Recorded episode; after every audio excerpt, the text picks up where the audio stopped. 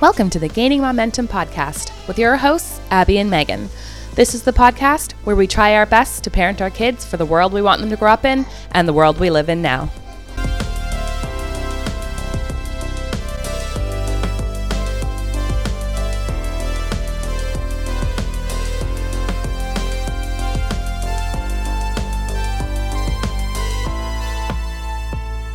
Welcome back to another episode of Gaining Momentum. I'm so excited for everybody to listen to this week's guest. Before we get to this week's episode and interview, Meg, what's going on? Hi. So many things. So many things are going on. I'm a little bit like fired up. Tonight. Ooh, like that cheerleading movie from like 2009 ish, Fired Up, or a different one? Yeah, a little bit like that. If it was like about like gender and marginalization and all those things. Was it about that? I don't recall. I did not watch it. I just know that it was a cheerleading movie. well, so what has you feeling fired up? Did you watch something? Did you read something? What's going on? So last week, my son's school sent out a um a newsletter about dress codes. Okay. Bum bum bum. And it was like super chill yeah. and cash and everyone was happy with it and everything like, was worded well it was so great it was like kids wear whatever you want and nothing that we're about to say here is going to marginalize anybody in any way or shame or no it wasn't it wasn't great i am a parent who will write a write a letter mm-hmm. when I feel compelled and when I feel like it's important enough. And thus far, there's been just a, only a few few instances where I've felt the need, and this this happened to be one of those instances. It was sort of like, oh, like I'm tired and I don't want to engage in this, but like I have a duty and an obligation, and I have a knowledge base like i i, I have Wait, to like you have us in suspense what happened i offered just like some what i know to be from like the working in this area for a while like some of the best practices around like talking about dress codes. A, I don't, I think dress codes are nonsense to begin with. Mm-hmm.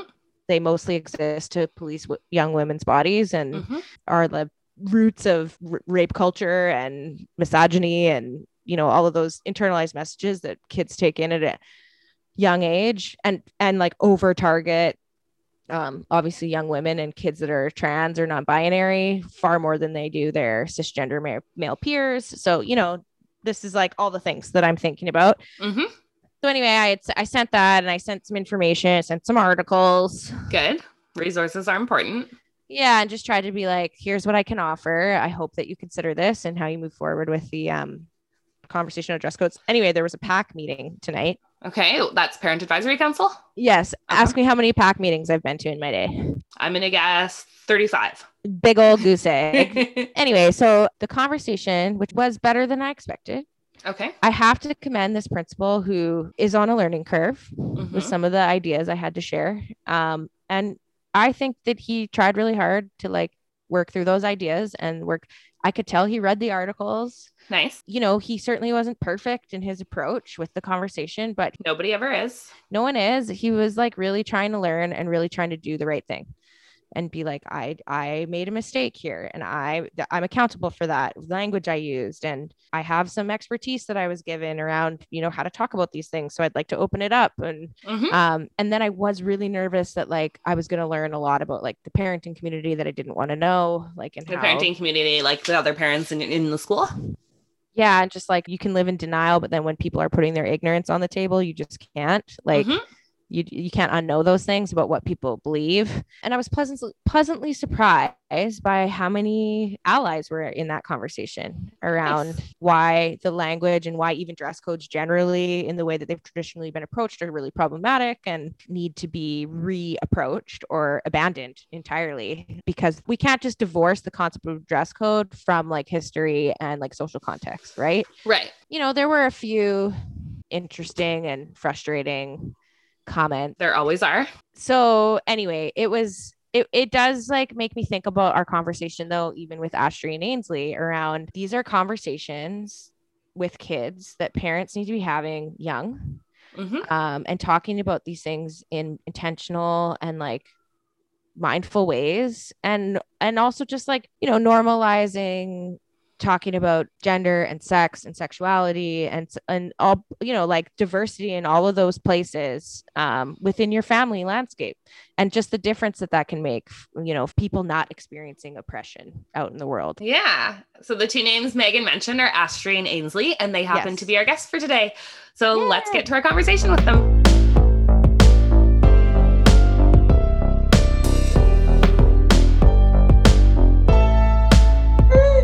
Welcome, welcome, Gaining Momentum community. Today, we are so excited and we're so honored to get to, talk to two of my good friends, Astrid and Ainsley. Welcome. Hi. Hi. So, Astrid and Ainsley became parents for the first time this year during the pandemic. And we wanted to chat a bit with both of them about their parenting journey during this wild year and also, this season on the podcast, we really wanted to explore all of the beautiful, gorgeous diversity that makes up families. And we were particularly interested in talking about the experiences of queer people in their parenthood and family journeys.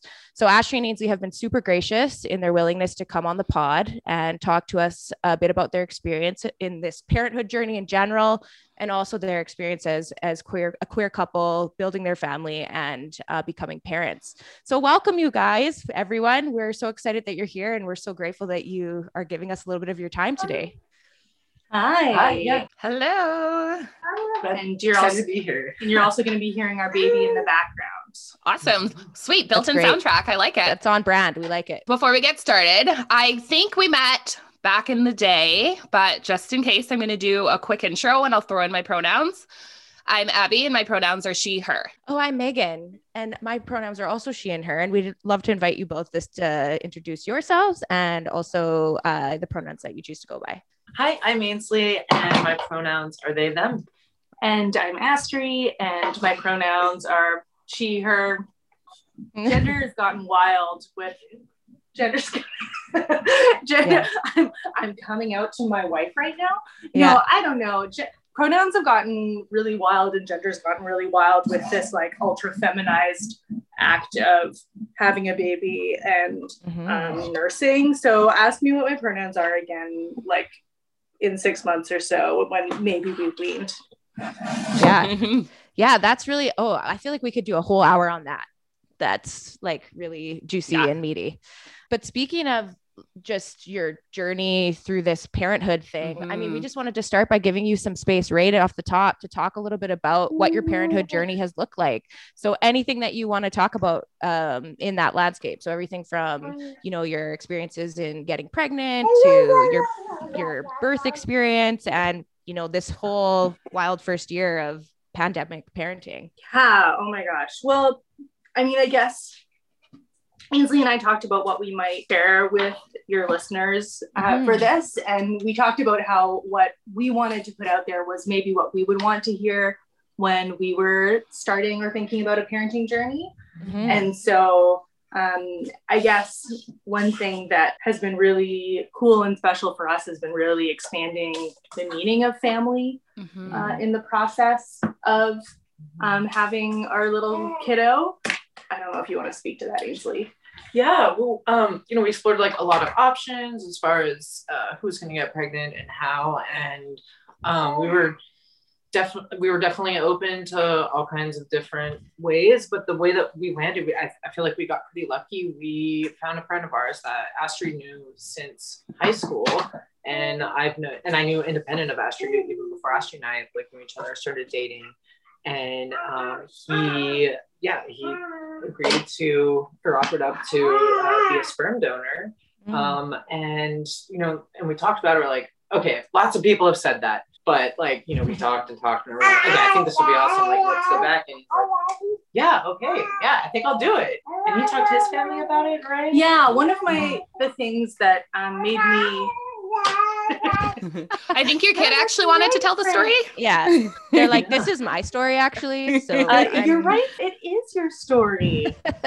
and so one of the things that actually made me feel like we really landed on the right person was when he went, my gut feeling is yes, but I need to think about it. And I was like, that's right. Yeah, you need to like reflect on it. And he went and spoke to his family as well. And he mm-hmm. wanted to see, um, and not uh, like as in his parents and his sister. Mm-hmm. mm-hmm. Because he he's not uh, he's not um, in a relationship at the moment, he wanted to, yeah, see what that would be like for them because we made it clear from the beginning that because he's Persian and we are not, that we wanted to make sure that our kiddo had um, access culturally to Iranian culture. And um, so that if we were to get pregnant, um, that like we would want for his family to be her family. Right. Um, and so he went and spoke to his family, and they were just o- over the moon. I mean, uh, Mamani, you were like grandma in English. Her reaction was, "I'll steal the baby." Like she, cool, she cooled off a little. Yeah, A little bit of a red like- flag, but great. Love your enthusiasm. yeah so that was um, a really cool adventure and the process of getting pregnant was just so funny with like we didn't use a clinic at the time in order to use a clinic it would have been really challenging like he would have had to have gone to toronto oh wow. and through ReproMed and gotten like a whole bunch of testing and we would have had to like sign waivers to say that like we find it acceptable acceptable that he's a gay man and Yeah, has had sex with men in order to like What? accept his sperm donation because it's like kind of under the same thing as like blood donation and it's super yeah. homophobic yeah yeah, like like just off the bat, like there's a ban basically on gay men donating Mhm. sperm. So in like the national whatever, and that, that's where you have to go if you want to get like Yeah. if you want to have Yeah. sperm frozen or whatever the process That's is. wild. So I know how fucked is that that we're still there. just so I think just like that was like okay, that was enough to yeah, Yeah. so if he from wanted that. he couldn't donate anonymously but he could donate to us anyway just like this massive process it's changed in the past year where now good. we would have been able to take him to our local fertility clinic Nice. and they would have been able to just like do a sperm collection and uh, we could have done IVF or IUI or whatever we wanted to do. But Mhm. in this case, we just did like a home insemination using a cup and a syringe, and he preloaded the syringe for us, which we thought was very kind. Yeah, Um, was good.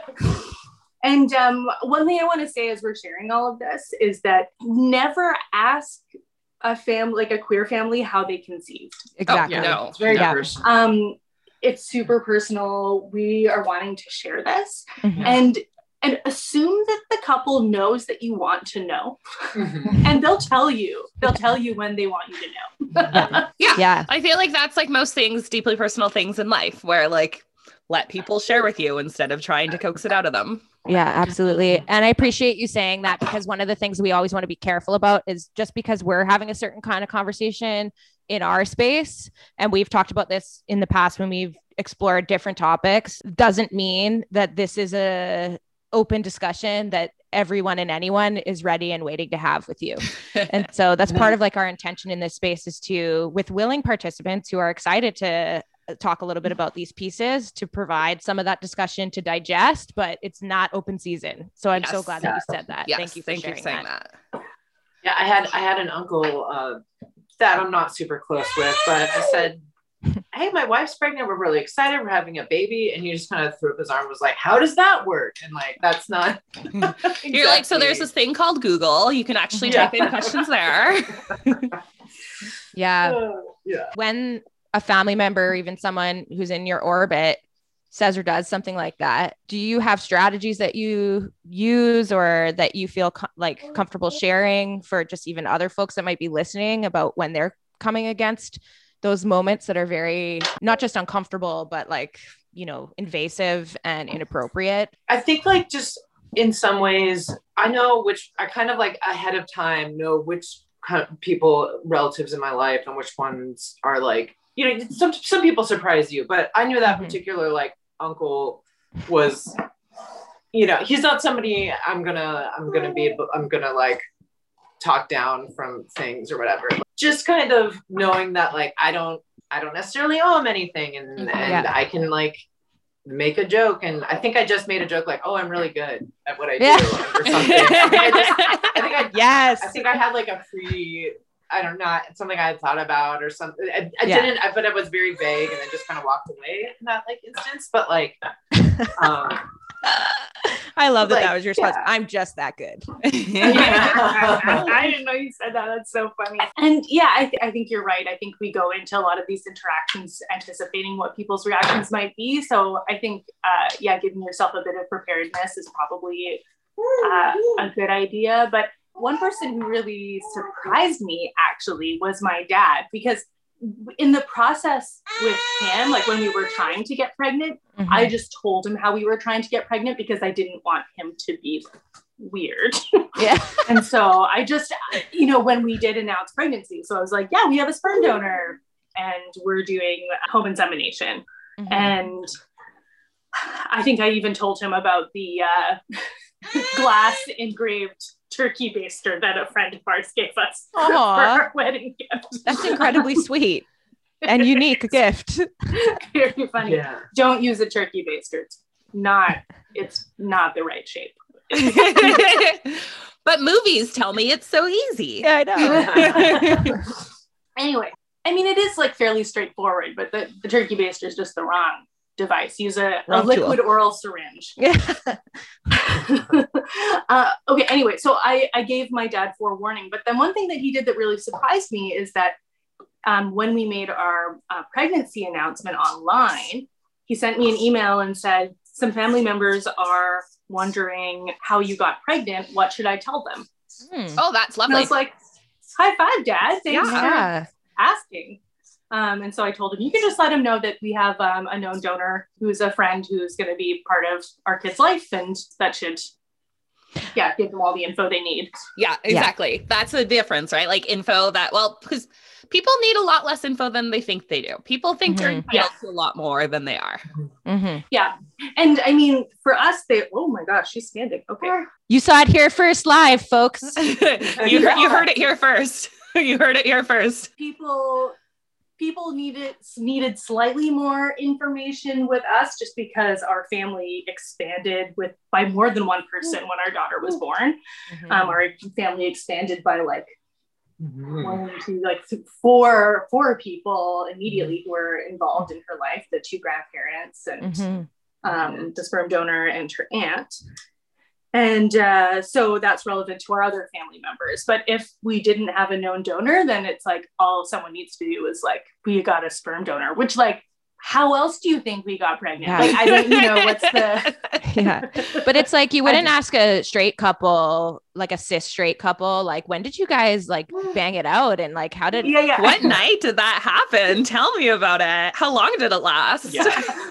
like what positions were you in? So it's just like so wild to like oh my gosh, let's start telling people we had a threesome. Yeah. Yeah. and then you're like, no, no, no, let me tell you more. No, this isn't enough detail. I got more for you. Yeah. And they're going to be begging you to stop. And you're gonna be like, no, no, one more thing, one more thing. Let me tell you. yeah. Hang on, let me get the notebook out.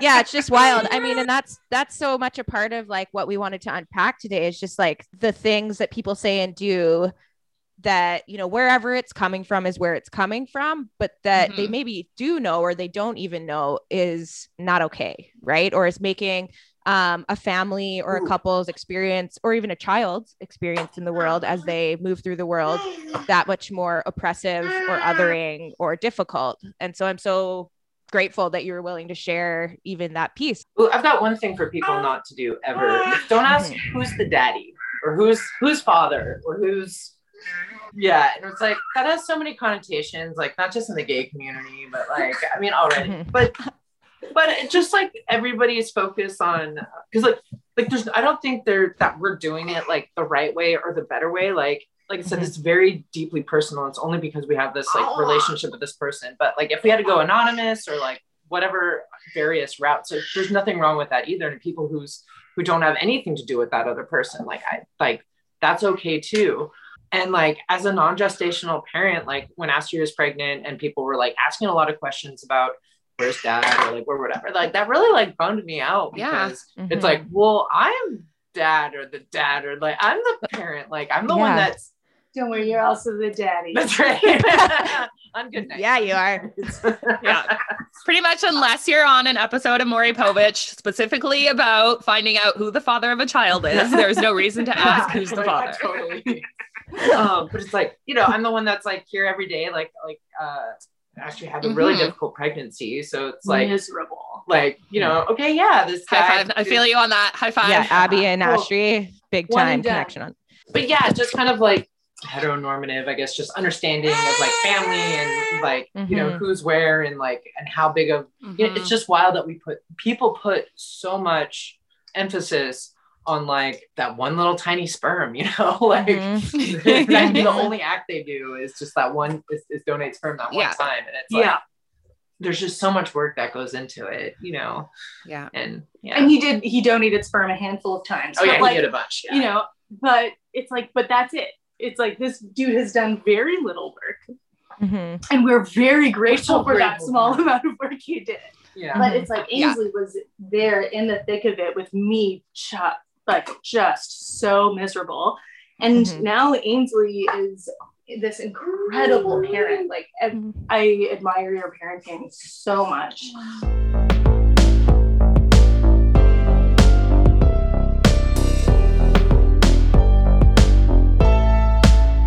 And yeah, this idea of who's the who's the dad or who's the daddy, Yeah. it's just like, oh my god, like don't eat wrong question. Like yeah. Mhm. who's, Yeah.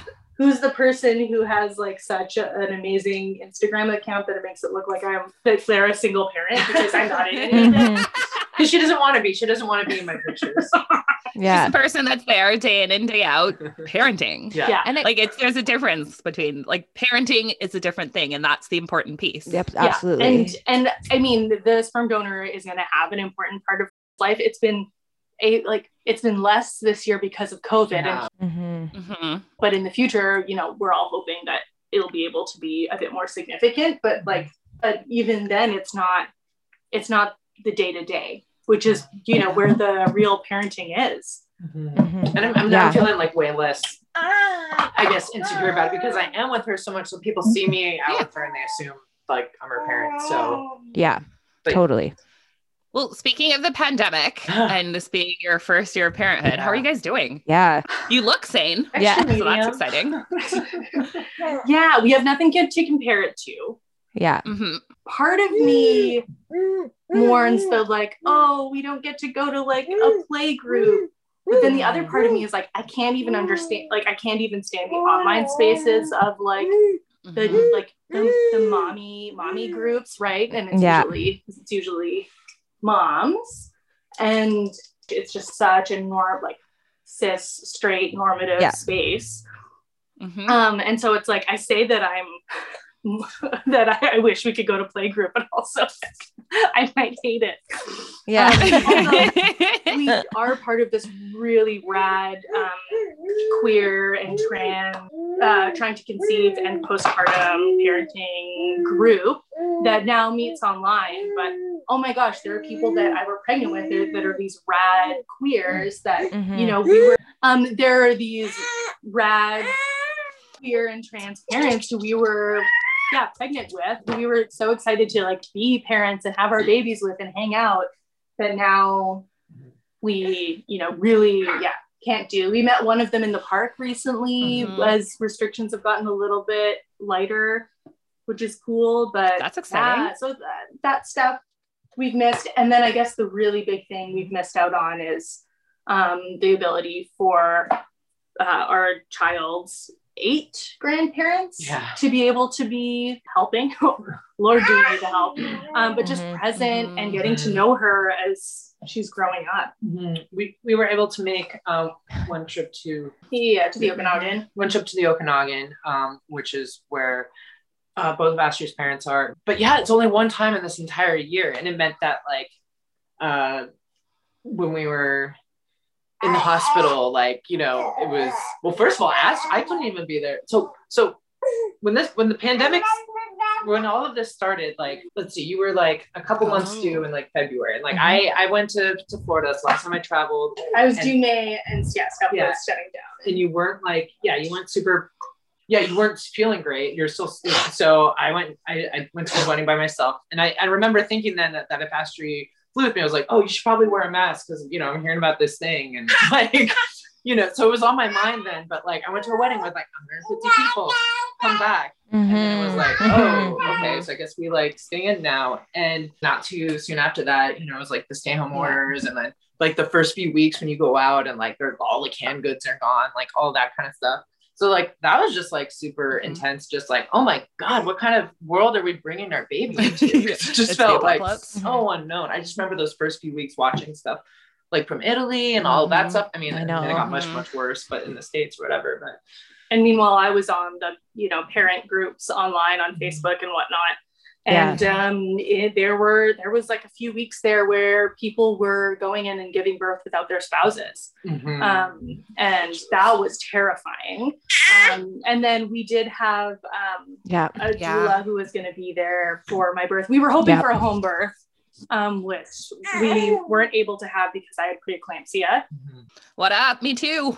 Oh yeah, so just sorry. yeah, just adding insult to injury or Yeah. injury to insult. Mm. Like Yeah. it- yeah, injury to injury. injury to injury. Um, and so yeah, so we weren't able to have the home birth, and then uh, but then knew that we were only going to be allowed to have one support person and no doula. Um, at our particular hospital, that's not true of all hospitals. Mhm. But then Ainsley couldn't be there for the induction, Yeah. so Mm. Yeah, I had. It's like and when we went from like, oh, you're due in two weeks, your blood pressure was high, uh, just like a, at a check with the midwife, and there was like, okay, send you home with your own blood pressure measure, whatever it's called, Mm, blood pressure cuff. cuff. And so the next day was high again, and, she, and the midwife said, you know, go to so go to the hospital, get some blood work done, and but bring a bag just in case. So to like bring your bring your ass to the hospital and then like okay well we've got to induce you because you have preeclampsia and then like I I was there with you for only about an hour. Yeah, just for the insertion of the cut catheter. which was and it's like was in a mm-hmm. lot of pain. Like, and then I just had had to leave. It was it oh, was Oh, God, it was awful so mm. hard. you know so, and just go sit at home and just like wait to hear like how are you doing? And like you know Can't even imagine. and then The yeah, silver was- lining being that Ainsley got a bit of sleep before I got induced, like with the oxytocin 24 hours after the catheter insertion. Mm. But uh, yeah, then, but then, but yeah, the oxytocin drip got started, and then they were like, okay, now you can call your spouse and tell them to come. And I had a really awful nurse who was being really weird about a variety of things. Did she ask me how we got pregnant? yeah Yeah, Oh, she cool. asked me how we got Cool. pregnant. What? Yeah. Um, as well as doing some weird, some other really awful like stuff that was really inappropriate. And like Ainsley and Ainsley got called my friend in hospital, Ugh. like Ugh. just Ugh. garbage stuff. Anyway, but yeah, so I was just like alone with this nurse who was being super inappropriate before Ainsley could even be there, and before my midwife uh, had arrived. So at your most vulnerable. Cool, cool. Mhm. COVID made that process really awful. um and Mhm. Um yeah when I and when I got there it was like that was the first time I, you know, we had been in the room with or at least I've been in the room with other people like since this all like started so it was like oh wow Right. now I'm like looking at people for the first time like this is weird Yeah. um Mhm. and yeah just stuff like yeah not having a doula there uh you know we had like everything all planned out um and then- Yeah. but once we were in it we were in it but and thankfully like our midwife who was amazing like after she had delivered the baby which was a whole process i'm not saying it was a whole like just like that but she like picked up our phones and like took some pictures of us so we were actually able to get some Aw. pictures but then Mm. yeah from there just was down to what's it called delivery no after Oh. delivery They call it yeah, mother babe. mother Antepartum. gosh. they should Oh. call it antepartum. or Antepartum is fine. they Well, because also that because just makes it sound more medical. And if you're in a hospital, I feel like cutesy isn't necessarily what you want. Cutesy and and exclusive, or yeah, Yeah. Cutesy and inaccurate and exclusionary. Yeah. no, and well, and people who give birth aren't necessarily mothers. Yeah, exactly. Like, and there was like one the first nurse that we got down there was like lovely and she was even just like super affirmative as far as like me and like being the parent and like like oh and she's like oh sometimes the dads will like take off their shirt and put their baby against the chest to do skin like to skin. to do and i was like great thanks for telling me you know like that was great but Yeah, it's like kind of calling like not you know using like should have just been like other parent. the other but, parent. Yeah. Um, but Yeah. but she was clearly from a place that was just so genuine care of like I'm seeing you as the other parent who would do the thing that the other parent does. Mhm. yeah. Yeah. Mhm. yeah, Yeah. Yeah, so it's like there were not everything in the hospital was garbage. Most of the stuff in the Mhm. hospital was garbage. One because of COVID, but mostly because of like homophobia or Mhm. like at the very least just like institutional like Mm-hmm. supremacy of heterosexuality and Mhm. um Binary gender stuff too. yeah yeah and then like Mhm. and then just some like a really yeah some other awful stuff and like i she was posterior and like i had like three hours of pushing before they were like Ooh. You should maybe like try another way of getting this baby out and so ended up using the vacuum was narrowly able to avoid a c-section but honestly probably should have had a c-section Yeah. um you know but that could have gone badly and i could be saying the other thing so who knows yeah. For sure. um, And then I hemorrhaged, and that was awful. And anyway, it was just like a majorly not fun birth, Mm-hmm. and we had to be in hospital for several days um, because our Mm. daughter was jaundiced. Mm-hmm. Um, and yeah, every extra day of being in there was like more chances for people to say weird things to Mhm. us. And then the level of cooped up Yeah. in during Yeah. COVID because it's like normally they would have like I'd be able to just walk our daughter to they had like an outdoor atrium area where I wouldn't be like leaving the hospital so there doesn't have all of like those Mhm. extra things where they worry about babies leaving um because you're still yeah there but like the outdoor atrium was closed which now we know is like uh, that was the safest place at the hospital Yeah, no kidding. Get everybody in the atrium immediately. There's definitely like, I mean, talking about all this stuff now, I'm like, oh my god, and we had to do this without like, like, because your mom was, but like, our parents were supposed to be in town, and like, Mhm. and we've talked, we've talked before about how like, in some ways, it's so nice that we Mhm. got to spend because it was so traumatic. We got to spend all that time with each other and just like really quiet. Coming home was very quiet, just about us. Mhm. And would not have been like that with family in town. But like on the other hand, like that's so wild. Like we went through all of that and weren't able to like yes. Yeah. lean on our supports or even like hug a Yeah. friend. Yeah. Like, yeah.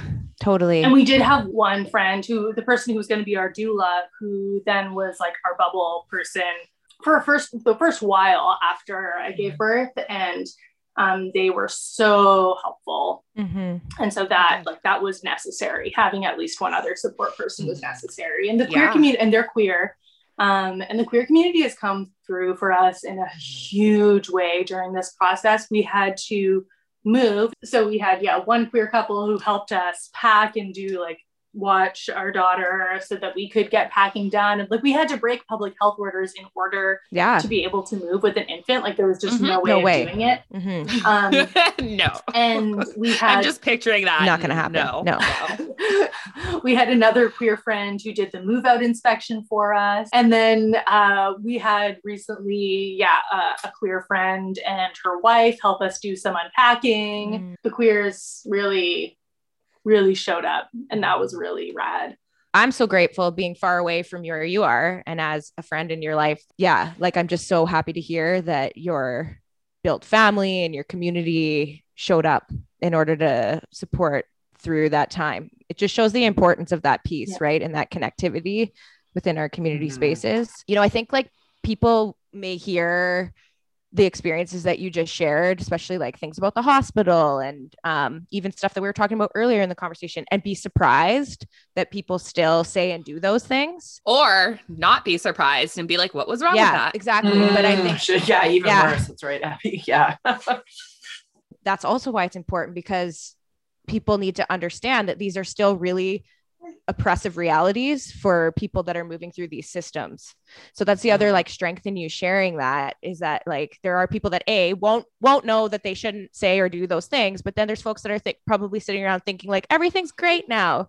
Everybody gets to do their thing. And um, i think that's also equally important for people to hear like no there's still these like micro and macro and just like straight up aggressions that people experience as they move through these like really important sacred experiences in their life. I, I want people to think about and hear what kinds of conversations and what things like would be helpful for them to be talking about and um, working harder on in their own families and in their own like workspaces in order to eliminate those experiences for folks that are um, moving through those systems. Great question. One thing people could do specifically in like um, expecting groups is stop one having gender reveal parties or genital reveal parties because oh my gosh, that's a whole thing. But stop sharing like photographs or your ultrasound pictures and going, do you think this is a boy or a girl? Like just stuff like that makes me want to tear my hair out. Mm-hmm. Um, just because I mean, we chose not to find out the sex, and we are choosing to use gender pronouns for our daughter um, as kind of like a best guess. Yeah, but when she gets old, bit older, maybe we'll like be like, "Hey, we're gonna try a new pl- uh, pronoun today. See how that feels." You know, but just for now, just to make everything just easier. Good, but we'll be open to to all that. And we wanted to avoid anything like family being so curious that they wanted to do something weird, like change her diaper to like find out what her sex oh. is, you know. Oh, anyway, but just like I just threw up in my mouth a little. I know, right? Acid reflux. And so it happens though. Yeah. Yeah. And so it's like, let's just kind of do a best guess. And then as parents, just like, you know, our daughter has a non-binary parent mm-hmm. so it's like you know it's going to be pretty clear to her that gender is not um, solely based on biological sex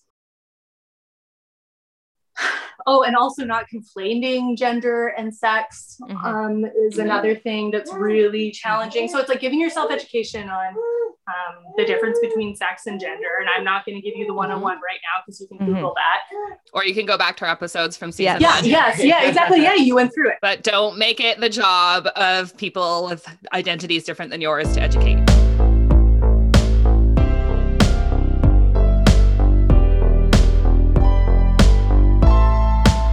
Part of our program where we do our momentum shout out. Abby, what did you see?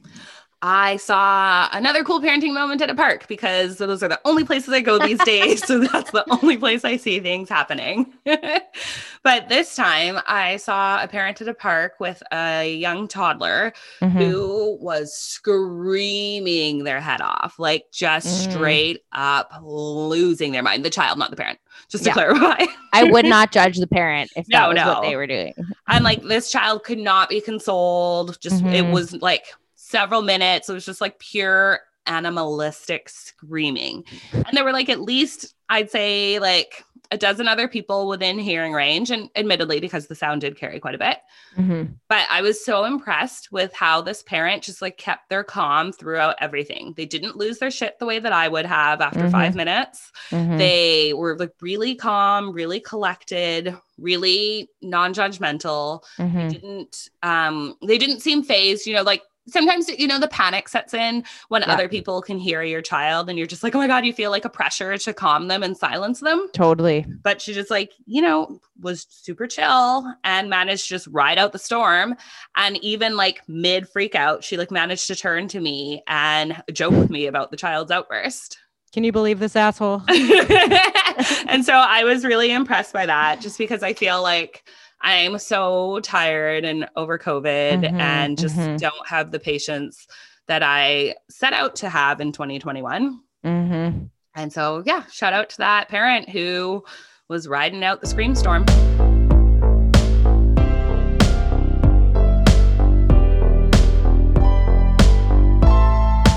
So, one thing about like the parenting space is that I found it like really like inaccessible like accessible to like not just me as like a non-binary and and you know kind of maybe on the masculine side of like the gender binary but like it's like you went to those mom, mommy groups and were like you know felt grossed up and then like i didn't even go to them because they were just so everything just felt so alien alien to me mm-hmm. and like i found that like i was so interested in like connecting with other people and like reading about things and whatever but so much of this stuff mm-hmm. just felt so like like not only is this space for like women, but it's for a certain kind of women. It's for mm-hmm. heterosexual women. It's for for women between this age and this age. It's for women that aren't fat. You know, like there was just yep. It felt so exclusionary to the point where like I feel bad for like cis men that are like you know either dads or soon to be dads and mm-hmm. like they do want to be like more involved, but it's just or like these beginning like parts or like learning or sharing and talking.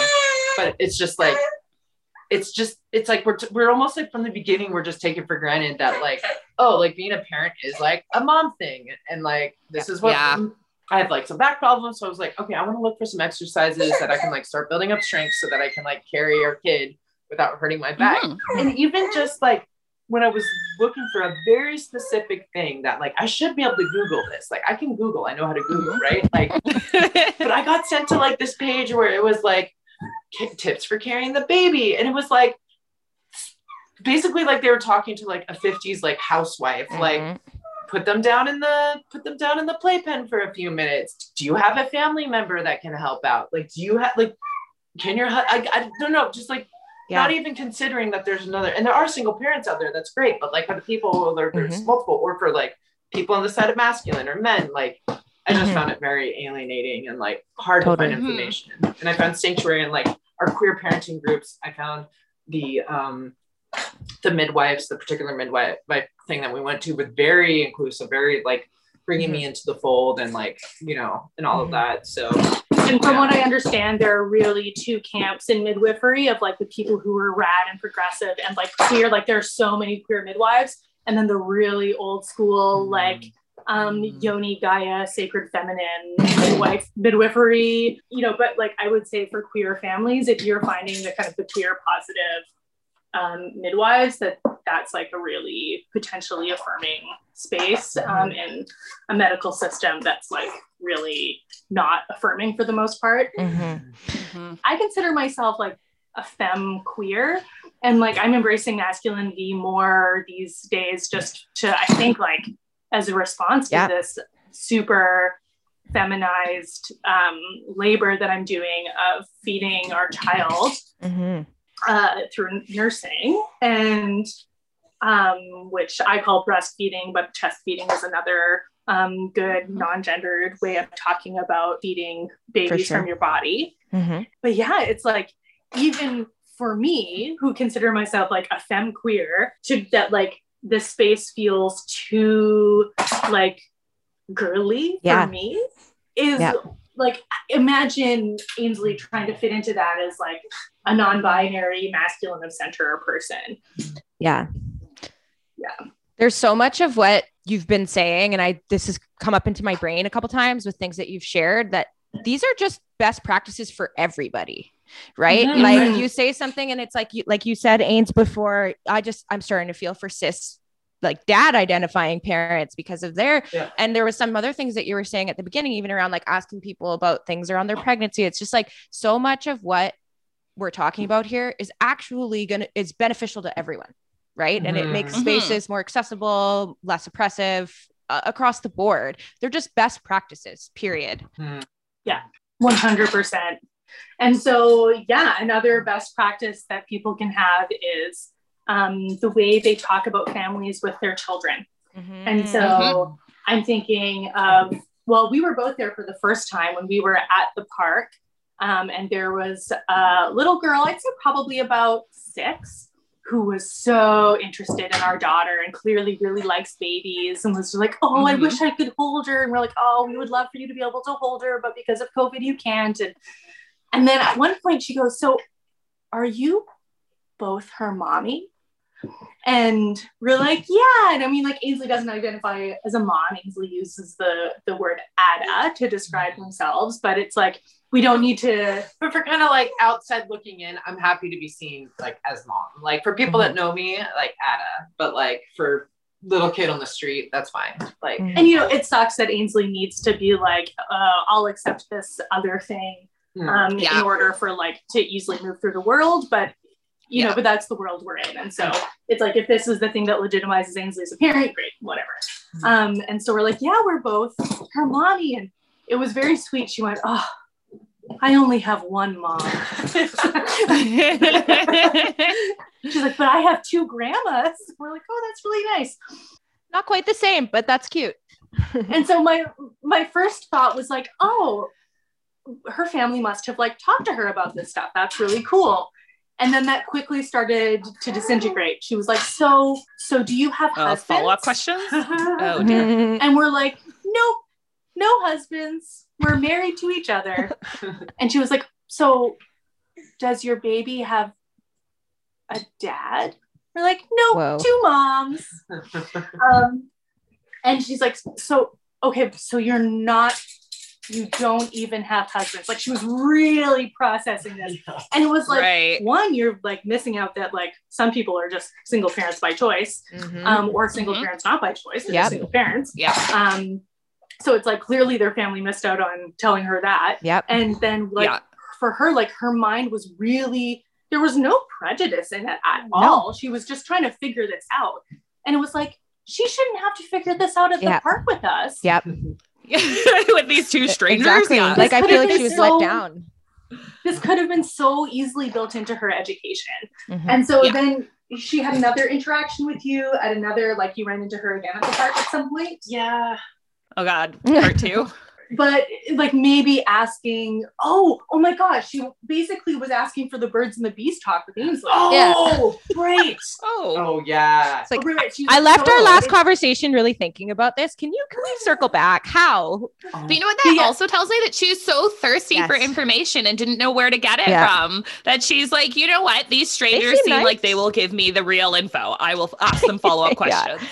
and it's like you know what like you did come to the right people like we do i, I i've straight up done sex ed Yeah. Yeah. um, but like families do you want the queers giving your kids sex ed because we will Yeah. but, like, Sometimes when mommy and mommy love each other very much and they're married, they got a cup. They get a friend. But I Yeah. love that. well, my child also had a question for the two of you. because with each episode that we're doing um uh, this season when we have guests i've been asking him like okay this is what we're talking about do you have any questions so i explained i was like okay we're going to be talking to ainsley and astrid today they have a new baby and then i explained a little bit about your family makeup and he had no, fam- follow-up questions about that because we've talked about it before and he's a child so kids kind of i find they They're go like, with cool. whatever That's great. so his very important question for you is what is your daughter's favorite toy Oh, oh good question. Solid question, Wow. Eddie. He always uh, Um, has the best questions of any of us. our keys Yeah, like pr- literally, our keys is her favorite thing to play with. favorite toy is the keys and her favorite playmate is our small dog who they yeah exchange toys through the baby gate But yeah, puzzle piece Awesome. is, is the, I guess, the toy toy. Yeah. yeah Oh, but yeah, so I do want to circle back to this conversation we were having with the girl at the park. And so that second time, she was still processing and she asks Ainsley specifically, she's like, So if you don't have a husband, how was your daughter made? Mm-hmm. Like, how did Okay. this happen? And so Ainsley's like, I think I need to bring the book What Makes a Baby to the park. yeah. Were you also at some point like, who and where is your grown up? Like, totally, totally. I think like tired over in the corner because clearly they have a very inquisitive child. So Yeah. Yeah. they're really tired. But I was, def- I definitely didn't have like a quippy, funny answer or anything. I was just like, oh, go ask your parents. Yeah. yeah, It's also not on you. which is also Yeah. fair because it's not your job to educate this random child at the playground. But so much of what I'm hearing there is it's like we still have lots of talking to do and lots of work to do around how people are talking about families in their families. Like, Well, and I think that people are like doing so much better with talking Mhm. about bodies and talking about families and Mhm. giving young kids an idea of like how this stuff works. Like they're getting better at using anatomical language. It's not your PP, it's a Mhm. penis. yeah, um, and saying vulva instead of vagina when they are talking about external genitalia. yeah, And so I think they're doing a lot better. And they're like, oh, check mark, good parenting. Mhm. I told my kid that that it takes a mommy and a daddy to make a baby. Maybe they give them a little bit more information about like a sperm and an egg, hmm but it's like no, you do you do have to go a little further than that. like I- Mhm. it's not just mommies and daddies and um, Mm-hmm. and then also like i would really love for people to start talking to their kids about how sex and gender are not the same thing and there are really lovely Mhm. easy ways of doing it being Mhm. like kids very quickly will either learn from their parents or from other kids um, like oh boys have penises and girls have um, vulvas and vaginas Mhm. and uh, to quickly just be like that's true for a lot of girls and for a lot of boys but some girls have penises Mhm. um, for Mhm. example or and some some kids don't feel like boys or girls or they feel like a bit of both and Yep. there's also really wonderful books to help with that too um, my absolute favorite is um, from the stars in the sky to the fish in the sea by Kai Cheng Thom yes, that we talked about that in our first season. Yeah. Oh, It's a it's a gaining momentum fan favorite.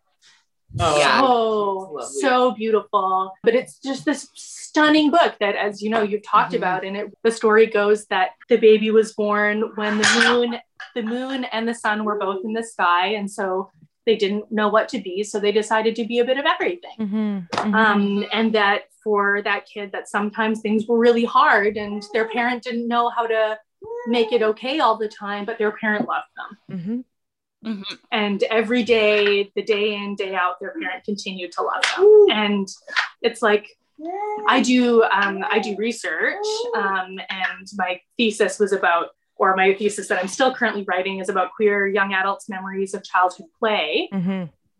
and Mm. um, one thing that's come forward uh, many times, both both overtly and covertly, is this idea that kids and especially queer kids need to hear that they are loved.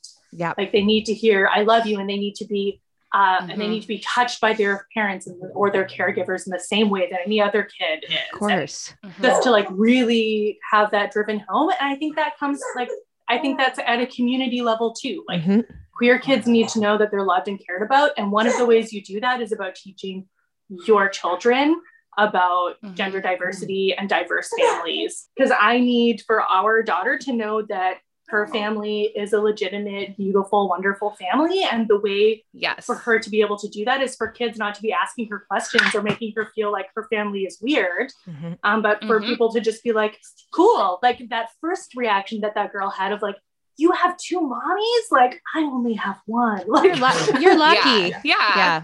yeah, And that's the thing too, right? Because children have questions. And so it's like it's they will go where they need to go to get those answers. So keeping your children from information doesn't stop the questions from happening. So why don't you help your your children have as much information as possible? That'll not only help and enrich their lives, but help and enrich the lives of their classmates and the other kids that they meet along the way to make Mhm. everyone's journey a little bit smoother and a little bit less hard. yeah, And it's really like Yeah. the continual ongoing normalization of everybody's family experiences. Mhm. hmm well, yeah, and and I think like part of that is exposure, and I think it's worth people asking themselves. It's like if you're a parent and you have parent friends, but you don't know any, even like at an acquaintance level, parents who are queer. Yep. Why is that? Mm-hmm. you know why why is it that there aren't queer families in your life and i think that's the same Yeah. thing um, that i've heard from friends and parents of color is that if you don't have any friends of color it's like how what's producing that because just simply having exposure in real life to that you can point to really makes a difference in legitimizing um, diverse families Mhm. for sure.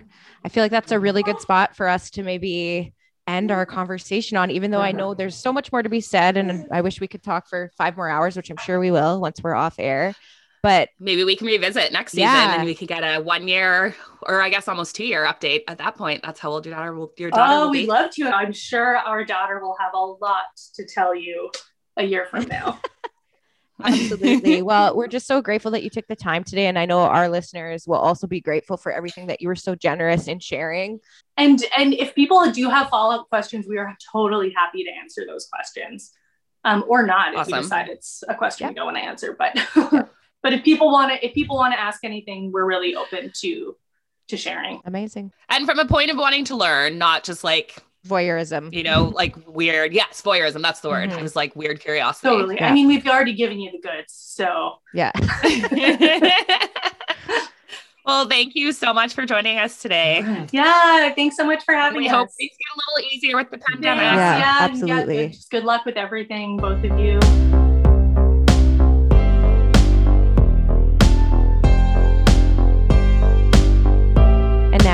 Let's pause for momentum. Combinations. Who's the dad? That question does not compute. It is not about an X plus Y situation, but about families built in love. So stop the calculations, no more faulty equations, trying to place limits, create a value set within the bounds of what you know. We will not be boxed in by your strictly defined limits. Here's where permutations can come into play. A family is not one thing, so let's expand our horizons and talk to our kids about families in all combinations so they can find comfort in being exactly who they are. We acknowledge that Gaining Momentum is recorded, produced, and edited on the unceded territory of the Syilx Okanagan people and the Coast Salish peoples, including the territories of the Musqueam, Squamish, and Tsleil-Waututh nations. Gaining momentum. Gaining We hosted by Megan and Abby. With artwork by Catherine Katja. Music by Evan Dysart. Please check our show notes with each episode for more information on Catherine and Evan, plus how you can stay in touch with us through email, Instagram, and Facebook. We look forward to hearing from you.